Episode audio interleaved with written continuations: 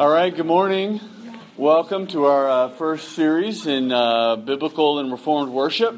I'm determined this time to start and end on time. We'll see how that goes with the questions and everything. Uh, but I did leave like this series kind of open ended. Uh, you know, I made the mistake last time in church membership of giving myself four or five weeks, and then all the questions came, and we didn't have enough time. So this is open ended. We can take as many weeks as we need to. If you guys have questions, I'm sure there's going to be quite a few. We can uh, feel free to answer, ask them, and we will deal with them accordingly. So um, let's open in prayer. Our God and Father, we do bow before you this morning, thanking you for the Lord Jesus Christ and the hope of the gospel that we have. This is the reason that we've gathered. Because of Christ, to worship and adore you, to look into your word that we might be conformed to his image. We pray, Father, that this hour you would bless our study of your word, that you would give us wisdom, that you would illuminate our minds with your truth, that your spirit would have free reign among us. It's in Christ's name we pray. Amen. All right, so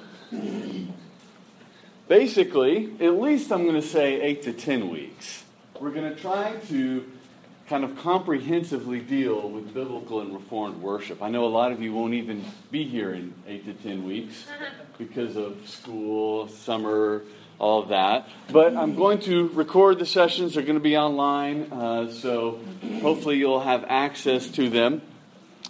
But what basically, I'm calling it a biblical look at worship because we're going to use Scripture as our guide. Isn't that kind of obvious, right? We want to look into what the Word of God says about worship. And Reformed because that's the doctrinal position of this church.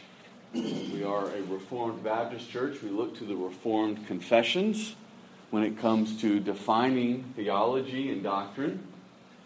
And so our look at worship is going to be uniquely reformed in many respects. And course, Reformed is going to be different than some other traditions of the church. Reformed worship is unique. There is careful articulation of it in the Reformed confessions, including the 1689 Confession, which, you know, its series on worship uh, pretty much mirrors the Westminster Confession of Faith and the Savoy Declaration. So, my goal in this study is to set forth the Reformed doctrine of worship and to demonstrate how it is supported by Scripture. So we don't want to just look at tradition, Reformed. We also want to look at Scripture. And we're going to look at, obviously, how the Reformed perspective on worship is informed by Scripture or guided by Scripture. Ultimately, the goal to demonstrate what we do and why we do it here in this church. And I'm going to get into that more in just a moment to demonstrate as well that Scripture is ultimately our guide, not tradition, not preferences, not pragmatism. Our doctrine of worship must arise out of the Scripture. So basically, the plan today why this topic? Why here? Why now? So I'm going to just that's really to whet your appetite. Why are we even looking at this? Why are we going to study this? Then we're going to talk about kind of the importance. I'm going to make a small case for why it's important. And we'll answer this more fully as we go along. And then I'm going to outline our approach, which basically is just setting forth the next few weeks how we're going to begin studying this topic. How do we study this topic? How do we form conclusions on worship? How do we study these questions at hand? What method uh, are we going to take? What's going to guide us as we look into these issues? So, I want to ask you why this topic? What comes to your mind when I say the word worship? What do you think of? Worship. What is it? Praising God. Praising God. Well, okay. That's good. That's right. But We can worship anything, right? Not just God. Praising, yes. Praising a God. How's that? Giving glory to something? Giving glory to something. Yes? Some churches use it as a synonym for the singing part of the service. Yes, that's a great point. It's just the singing, the worship, and then we get to the preaching. It's very, very common in our day just to speak of the music as worship. In general, it's like an outward um, expression of devotion or adoration. That's good, devotion. So it's not just an act of praise, but it's a devotion of your life. What are you giving yourself to? Oh, that guy worships that girl. You know, just he has affection for her. He watches her every move. You know, he's infatuated. Worship is the idea of giving worth to something. This is something valuable. This is something that is worth my attention, devotion, affection. All right, so let me ask you this. Nobody has anything else to say. What comes to your mind, uh, excuse me, how do you answer the question, how do you know if you've worshiped well? Is there even such a thing as worshiping well? If I were to ask you tomorrow, did you worship well yesterday at church? Well, some on like the charismatic side, if you get this feeling of elation or some some sort of feeling out of worship, then you worship well. Like you feel good afterwards, emotionally. Yeah, that's popular view again. Um, I'm not expressing that view. I'm just saying. yeah. I don't agree with that. I'm just saying that is what someone would say, might say. Yeah, absolutely. In fact, even though we might not go to some of the extremes as charismatic, um, it's hard not to fall into that mode of thinking that you worship well based upon what you get out of something, right? If you had a good experience at church, if you got chill bumps, if the song and the sermon really spoke to you. But over the course of this study, I hope to subtly challenge that mode of thinking, whether in its subtle or its extreme form. Let me ask you this, since nobody is brave enough to answer that question, except for Jeff. Is there such a thing as unacceptable worship in the new covenant?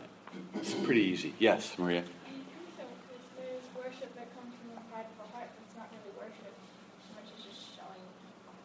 Absolutely.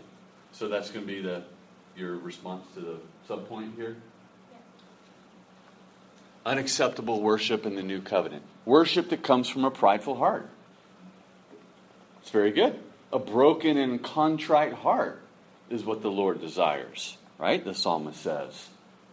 Not the outward ceremonies of sacrifices in the old covenant. I see another hand. Kim. um, this worship that is um, based on what we think is, is, is good, elements that we think fit in our culture, and may not be scriptural. Could you give an example?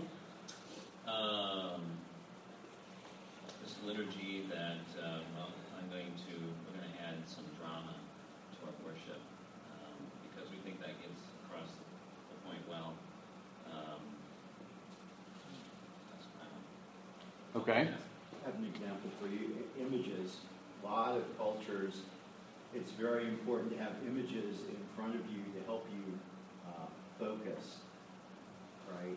Yeah. Like the uh, Orthodox, Greek Orthodox, for example, it's very important for them to have icons to help them focus on uh, God. Uh, a lot of places we have stained glass, with a lot of biblical scenes to help tell the story of the Bible to the illiterate and a number of other things. A lot of images.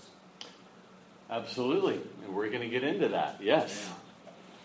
Yeah. Um, so, I'm getting at least agreement, right?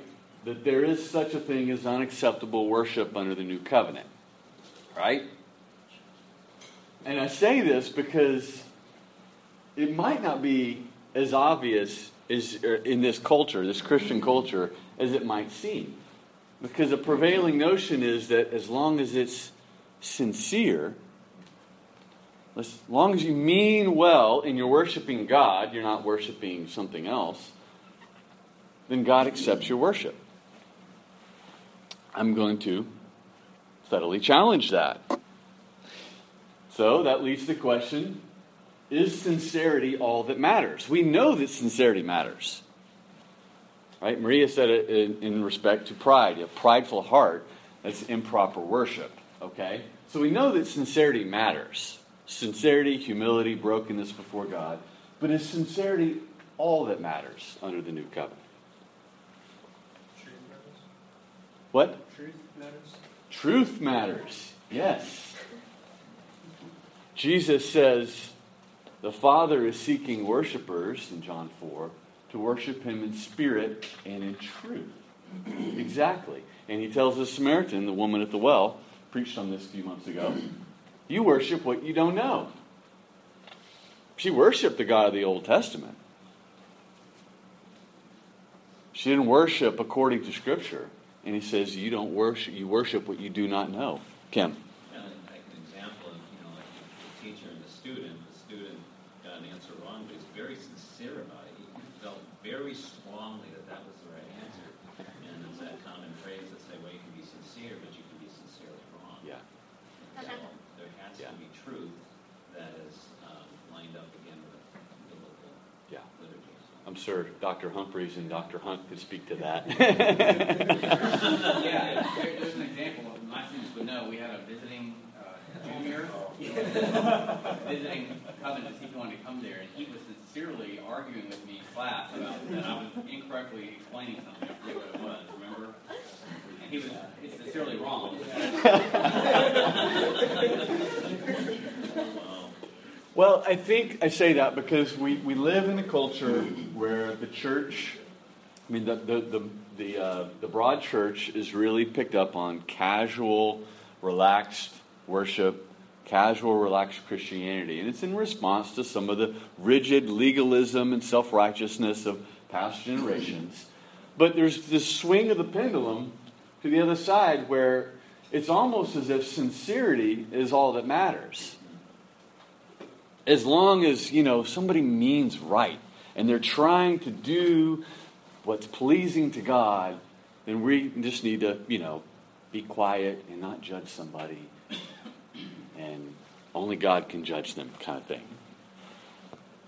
But we don't even think God will judge them. Exactly. Yeah. So it's not just that we're not judging. It's not just like I'm, I don't know enough to judge him, Yeah. but God does, and He'll sort it out. Yeah. It's more like, well, how could God be unhappy because this person is sincere and well-meaning? So of course it's it's good. Yeah. We don't even have to go there. And who am I to call into question what they're doing? Yes. as if Scripture does not speak clearly on these things. All right, so I want you to think about the first four commandments when you think about the sincerity, all that matters. What are the first, first four commandments? Worship the Lord only. Obviously, if you worship something that's not the Lord, you're breaking a commandment. That's not worship that is acceptable. That's not, even if you're sincere in worshiping this table, um, your worship is sinful. Second commandment idolatry is forbidden. It's what uh, Dr. Hunt spoke of. The images of worship. You're to make no carved image and bow down to it. The second commandment. So, this is, we're going to get to this, but this is what Israel did with the golden calf. If you'll notice, when they worshiped the golden calf, they weren't calling it another God. They fashioned a golden calf and said, Yahweh, our Lord who brought us out of Egypt. They wanted a visual depiction of God. They wanted something that they could really get their hands on. Not just an abstract, oh, there's a God out there, but something here and now that I can devote to. And that, you know, it wasn't a breaking of the first commandment, they were breaking the second commandment. And of course, I'm going to argue as we go on that this goes on, this continues on in our day as well. Many things are propped up in the name of God, in the name of the Lord Jesus Christ, that violate the second commandment and the third commandment, even though they claim to worship the right God, even though they are sincere in doing so.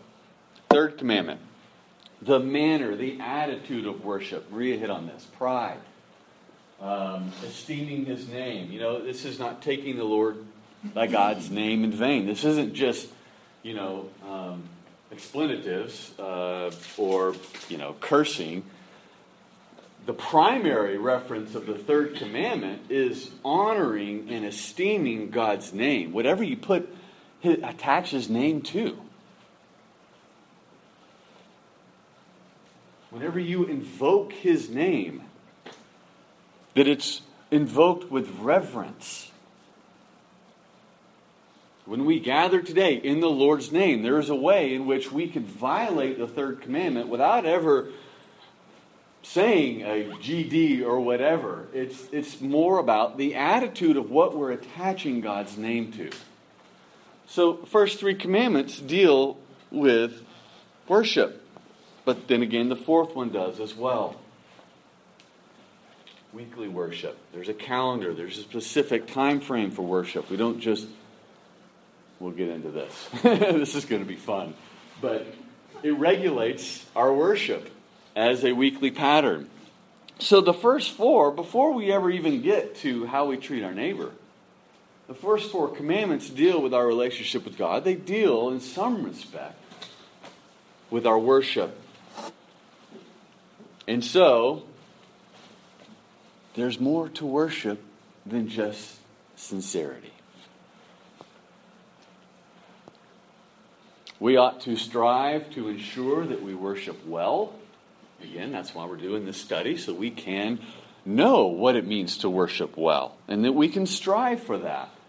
Acceptable, acceptable biblical worship. In spirit, there's the sincerity.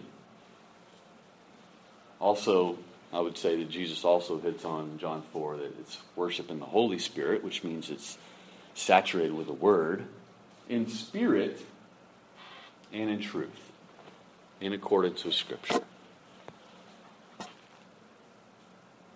All right, why this topic?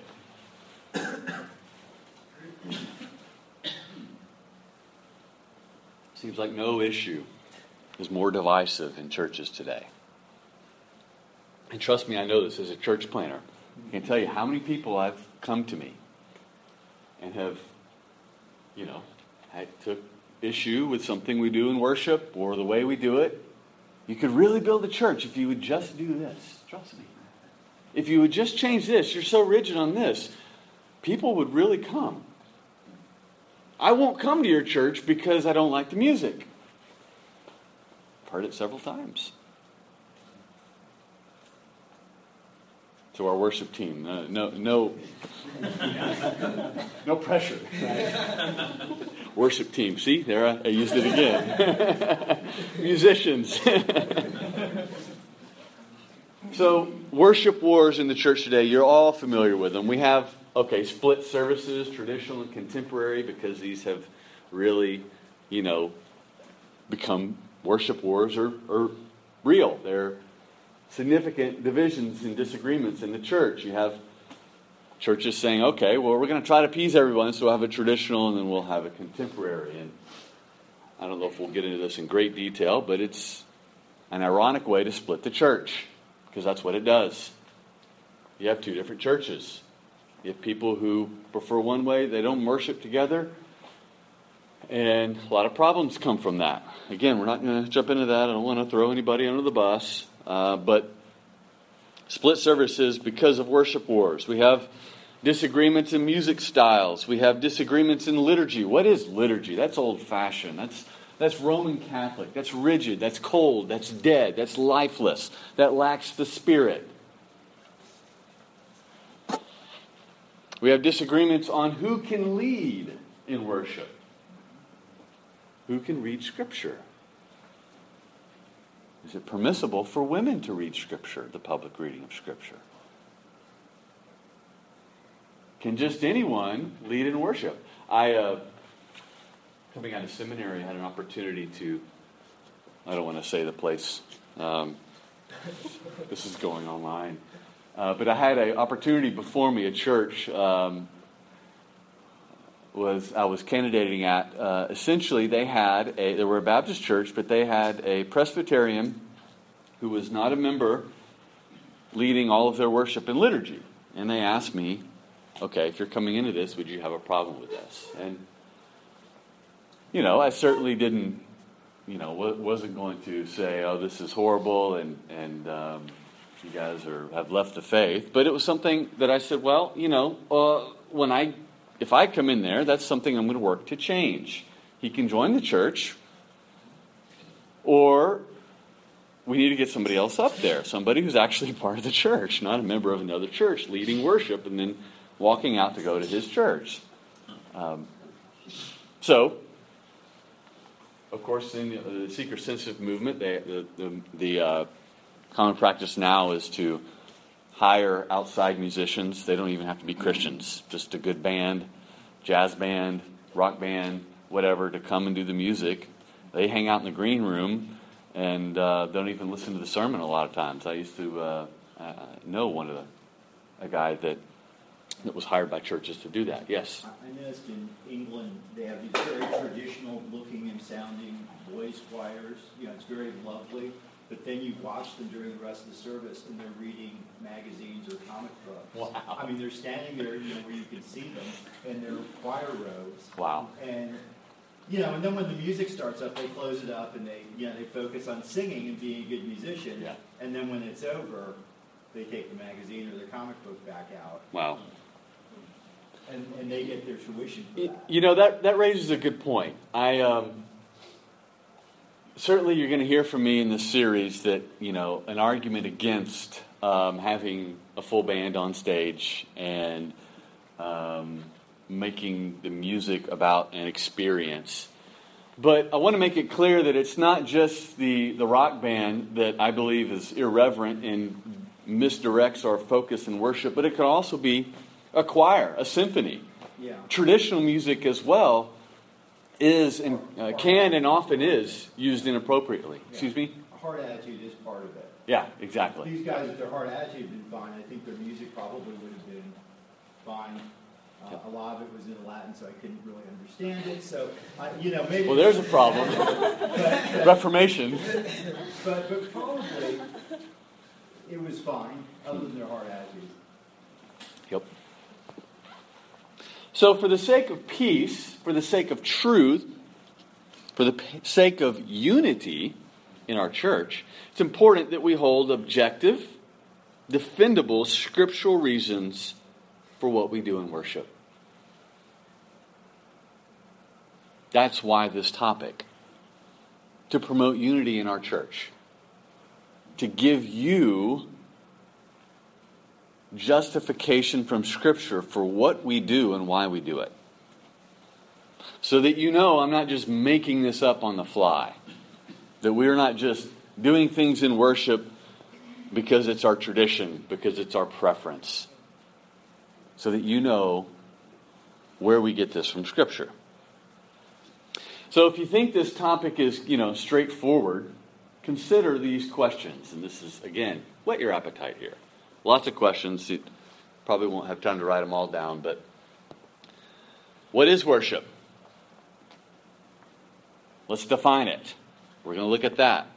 Does the Bible tell us how to worship? Again, some of this we already talked about. Are there right and wrong ways to worship God? Is sincerity the only thing? We talked about that. Is all of life worship? Hmm. Hmm. Wow, interesting.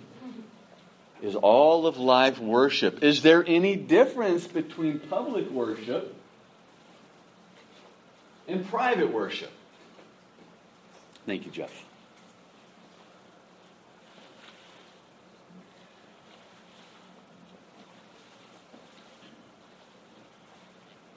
See some smirks. Is there anything special about corporate worship?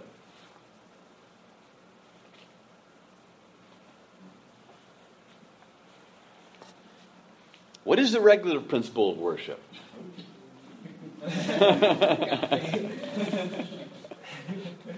It's funny, I, I offer my Christian mind class some essay topics to work on groups, and one of them is technology and worship.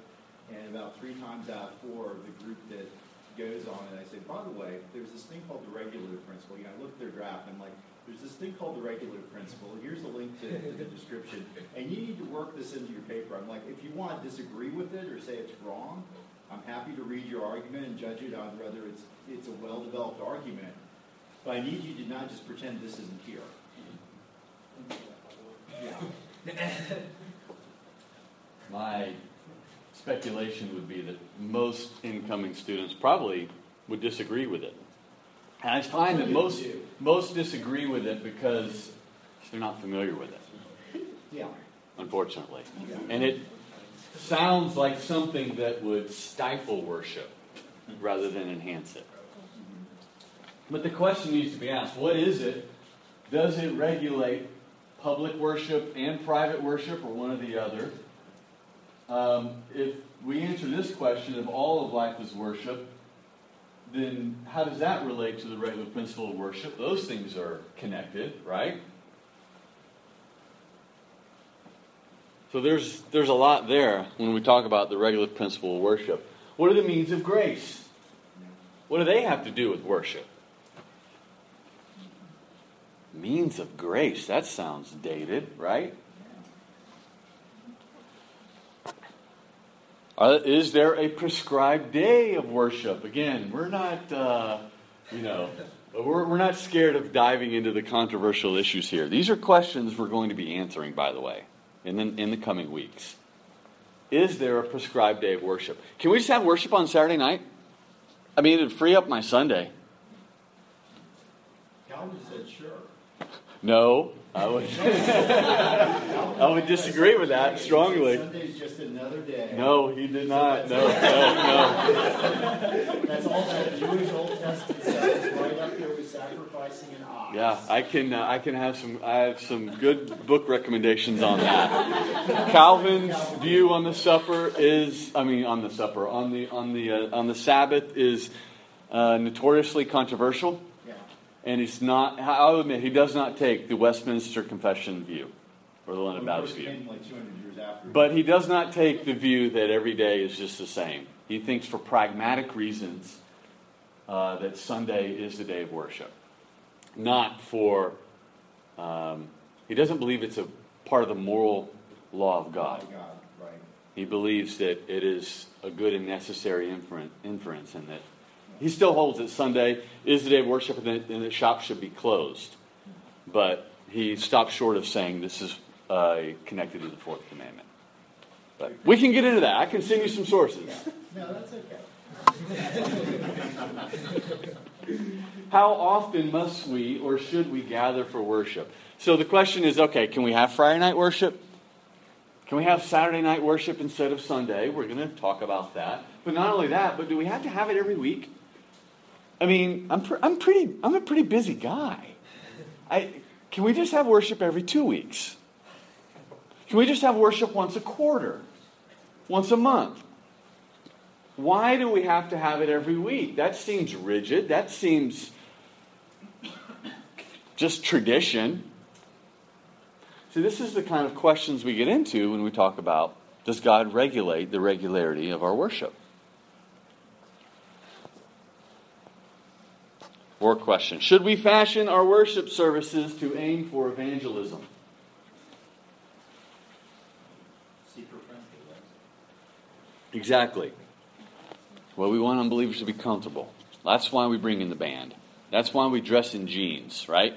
That's why, whatever, we're casual, we're laid back, we're cool. We're trying to cultivate an environment where unbelievers are comfortable, which, again, I'm, I'm not going to argue against that at all. I think we should expect unbelievers to be present in our worship services. We see that in the New Testament. But it's amazing in the New Testament when this happens in 1 Corinthians, what does Paul say?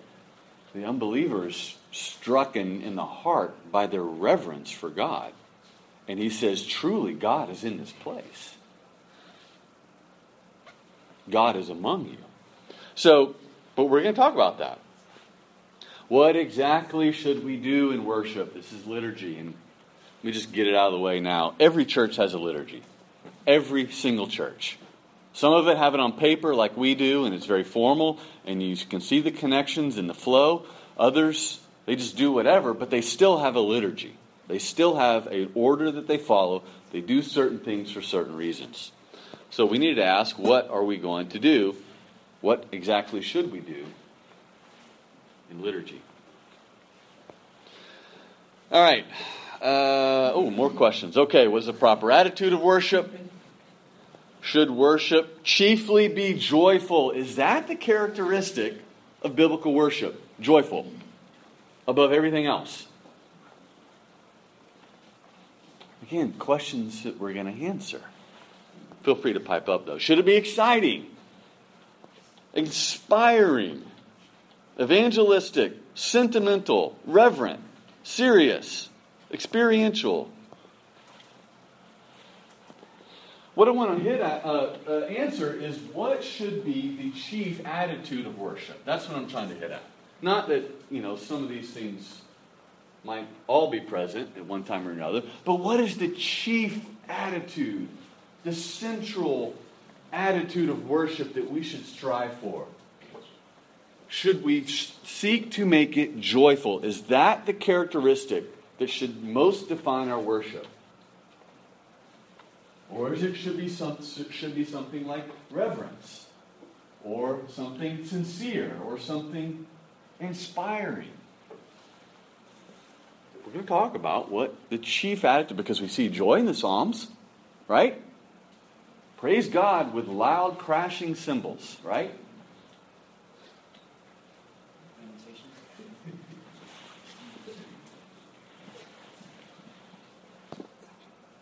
What is going on in worship? What do we mean when we say that God is especially present in worship, and how does this affect things?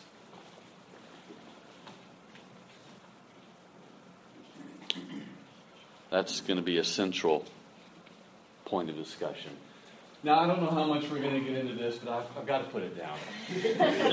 Come on, I see you guys. What about the charismatic gifts? Tongues, prophecies, healings.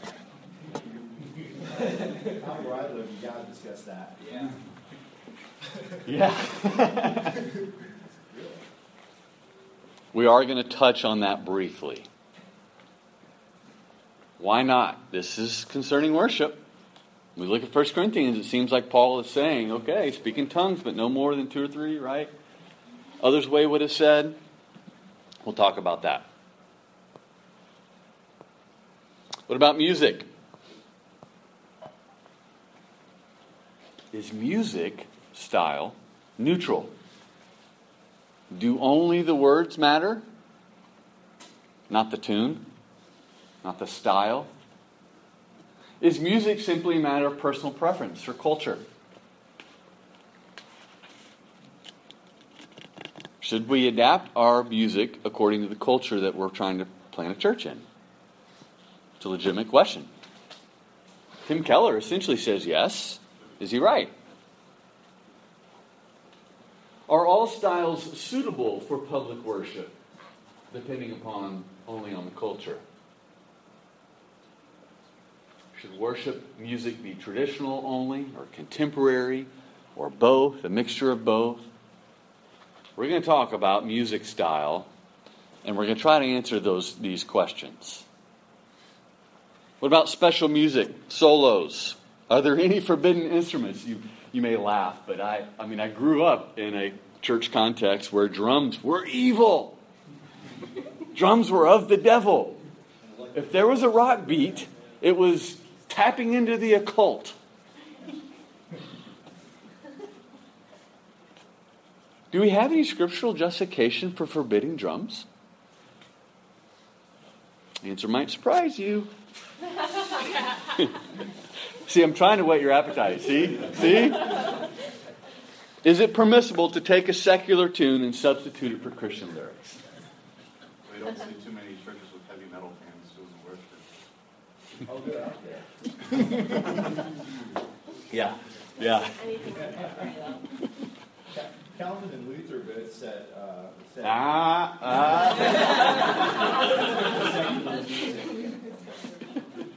not saying you're It's an urban it's an urban legend.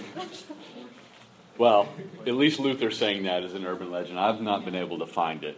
Substitute bark tunes for uh, lyrics. I, I would tend to think it's probably true, but I, I've never never seen. I've heard it's an urban legend. But is it permissible? We're going to talk about that. All right. So why this topic? In order to answer these types of questions. I know you guys have these questions and many more questions. So that's why we're going to study this issue and we're going to talk frankly about these things. And I want you to take your best shot. All right, the importance of this topic, and we have, we're going to end at 1020, so we have 10 minutes.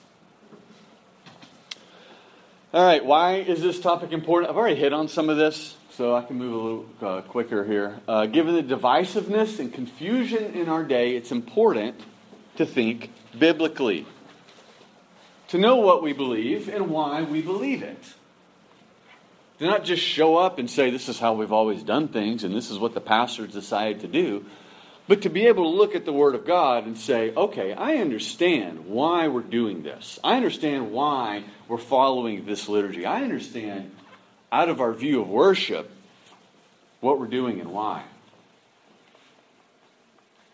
If God is the object of our worship, wouldn't it make the most sense that He is the one who tells us how to worship and what pleases Him?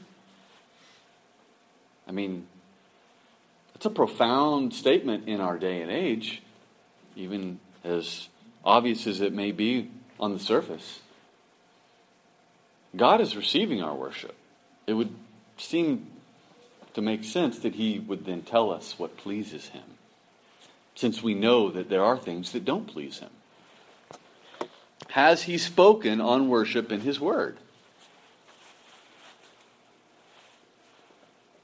We believe that He has. And that's why this topic is important.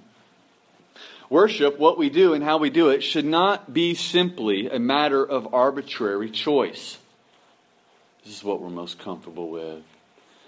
Church tradition, this is how we've always done it. Personal preference, well, this, I like this the best because it has this result. Or cultural appeal. Oh, we're going to go down in the city and, and and reach the millennials, so we have to have worship that's catered to their preferences. I'm going to argue it is not God honoring to simply do things out of mere opinions and preferences. Anybody can just choose for themselves, whatever works for you. That's good for you. You have the traditional worship, yes. We're going to have the contemporary. It's good for you, but we're going to do something completely different. I'm going to argue that we ought not to base our worship simply on preferences. Has he spoken in his word? I'm going to argue as well, it is not God honoring to do something because that's how we've always done it. Tradition. We're not going to ruffle any feathers here. We're not going to make waves. This is how this church has always done it. So we're going to do it. And I'm going to argue it's not commendable, it's not God honoring to hold to and enforce the doctrines of men. I want to give a brief example of this from Matthew chapter 7.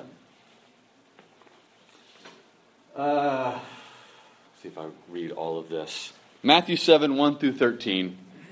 Basically, I'm going to paraphrase here. The Pharisees and the scribes, verse 1 here, saw that Jesus and his disciples ate with hands that were unwashed. They did not follow the tradition of the elders. Jewish tradition, essentially, that they cleansed themselves from defilement to make sure, in case they touched anything that was, you know, a Gentile that a Gentile had touched in the marketplace, they would never eat until they washed their hands. And Jesus, in response, says to them, Isaiah prophesied about you hypocrites. It's not working. I'm supposed to have a. There we go. Isaiah prophesied about you hypocrites. This people honors me with their lips, but their heart is far from me. In vain do they worship me, teaching doctrines, the commandments of men. The Pharisees had their traditions of worship, they held others captive to them. Jesus says, In vain do they worship me. Okay, they're worshiping the right God, but it's in vain. It's unacceptable. It's pointless. It stirred the wrath of God. Worship of the true God in the wrong way stirred the wrath of God. And Jesus thus affirms that to establish a tradition of man and hold other people to it is to, quote, reject the commandment of God. That is, they made void the word of God, he says, by their tradition that they handed down. So, why is tradition bad? Because it always replaces something from the Word of God. I should qualify that statement as tradition in the sense of something that's not found in Scripture. So it's important that we're biblically informed on the who, the what, and the hows of worship from God's Word so that we avoid sinning against God and sinning against others by making people, when they come into our worship service, do things that are not grounded in the Word of God. That's a subtle argument for the regulative principle. Sorry.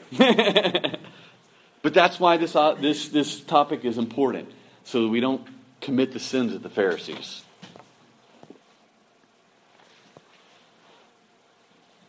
Finally, why is this an important topic? because worship is central to a church's calling. Everything else that we do as a church flows out of our worship. If there isn't unity in worship, there's not going to be unity anywhere. Worship is the fountain in which everything else in the church community, discipleship, evangelism, service, all of these things flow out of a church's worship. It is central to everything that we are about. And it is central to, here, discipleship. It is central to our fulfilling the Great Commission. Worship is essential and is, is, is the ultimate reason why we exist, both as creatures to worship the one who created us, but also as new creatures in Christ, which we'll talk about more in the coming weeks. If you remember that Peter talks about that we've been chosen, we've been called, we're a royal nation to proclaim the excellencies of him who brought us from darkness to light. So it's central. Central to a church, it's central to your Christian life. That's why it's important. All right, we're going to close with this. How do we approach this topic? This is really what we're going to hit on next week. How do we study it? How do we answer these questions? Well, a few presuppositions. Scripture is our final rule of faith and practice. It's pretty obvious. Well, maybe obvious to you, maybe not obvious to everyone in our culture, but Scripture is full the final rule of faith and practice. No, the New Testament doesn't give us a liturgy. It doesn't speak real specifically on how exactly we are to hold worship services. So we're going to approach this. Yes, Scripture is our final rule and authority, but we've got to approach it theologically as well. I hope you understand what I mean by that. I'm going to make a case for this next week. In fact, even in the sermon today, I'm going to mention how heretics always stress the literal, literal, wooden literal interpretation of Scripture. They refuse to do theology. It's like the, uh, the Sadducees who said there is no resurrection. And Jesus says, He's not the God of the dead, but the living, the God of Abraham, the God of Isaac, the God of Jacob. Jesus is doing theology. They were stressing the literal. Heretics always stress the literal. And so we got to approach this theologically. Scripture, though, is fully sufficient and fully uh, uh, is um, complete in order to fully equip us. So we're going to approach it from Scripture as our final rule and practice. We're also going to approach it from this uh, idea of the doctrine of God. Who is God? That helps define our worship. That's how we approach it theologically. We understand who God is. It helps us understand how to worship Him, this creature creator distinction. Also, we've got to talk about the doctrine of man. Who is God, but also who, who are we? If we're going to understand worship, we've got to understand those things, right? Who are we? Who is God? We also have to understand the doctrine of Christian liberty in the gospel. Again, this is what we're going to jump into next week, so I can't talk about it now. But we also uh, finally have to talk about the, do- excuse me, the doctrine of the church and the doctrine of the gospel. These things inform our worship too. This is how we study the issue. Scripture but also theologically doctrine of God, doctrine of man, the doctrine of Christian liberty, the doctrine of the church, the doctrine of the gospel, because ultimately, all of these things affect our doctrine of worship. Nothing just falls out of the sky, they're connected to these things. So we're going to approach the specific passages on worship from the foundation of these core doctrines of the faith and how they inform, how they guide us, how they lead us into a scriptural view.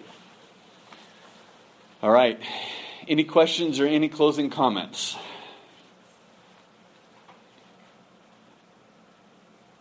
Wow, you're all convinced.